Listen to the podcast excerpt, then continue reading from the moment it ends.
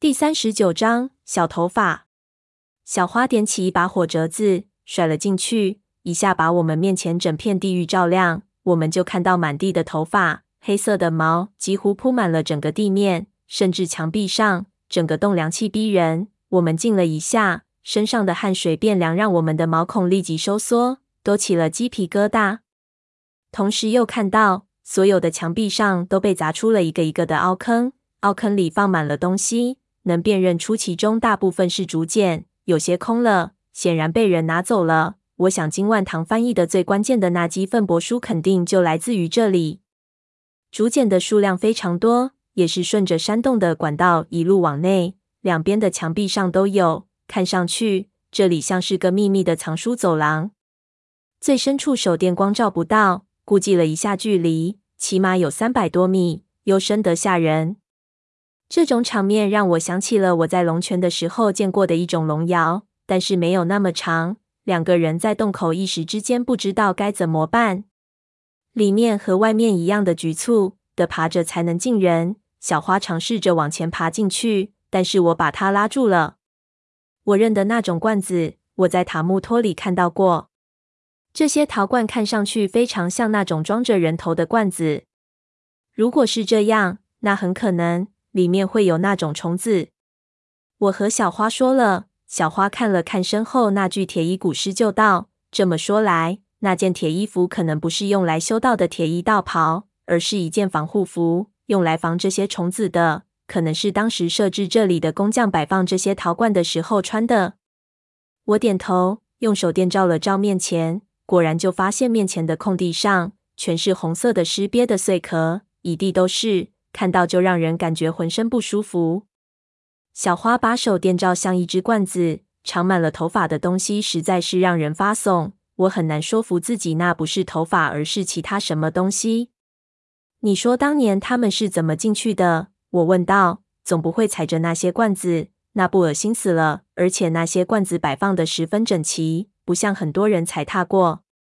小花用手电照墙壁和天花板，朝我笑笑，就道：对于他们来说，要进去太容易了。我看他笑得有点小贼，不知道他是什么意思。见他从包裹堆里抽出两根手臂长的棍子，不知道是什么材料，接了起便，然后脱掉手套，露出已经完全被汗湿的手，做了一个柔韧性非常好的准备动作，把两只手掌插在一起转了一个圈。我不知道他要干嘛，一时间没想到去阻止。他拿起棍子，忽然就往前方地上一撑，在狭窄的空间内犹如耍杂技一样翻了出去，接着凌空一转，脚已经踩到了一边的洞壁上。我还没反应过来，他撑在地上的棍子一下松开撤回，在空中舞出一片影花，在自己失去平衡的那一瞬间，棍子撑到他脚踩的洞壁上，把它再次弹起，用一个牛 X 到妖孽一样的动作顶到了洞的那一边。我看得下巴都掉了下来，就见他如此重复，一根棍子犹如魔术棒一样，极短的时间内，他犹如一个精灵在洞壁上极快的翻转跳跃，动作行云流水，不见一点吃力，几秒钟内他就离我远去了。专业，我脑海里突然冒出了这么一个词语，比起爷爷，陈皮阿四只留小心翼翼的一点一点在机关上重重摸过去，这种神乎其神的伎俩绝对高级了不止一个档次，在盗斗的过程中绝对是最有效率和最安全的方法。不一会儿就听到里面一声呼啸，手电的光芒从里面射了出来。看样子里面的距离比我想的要浅。怎么样？我问道，在洞里激起一阵回音。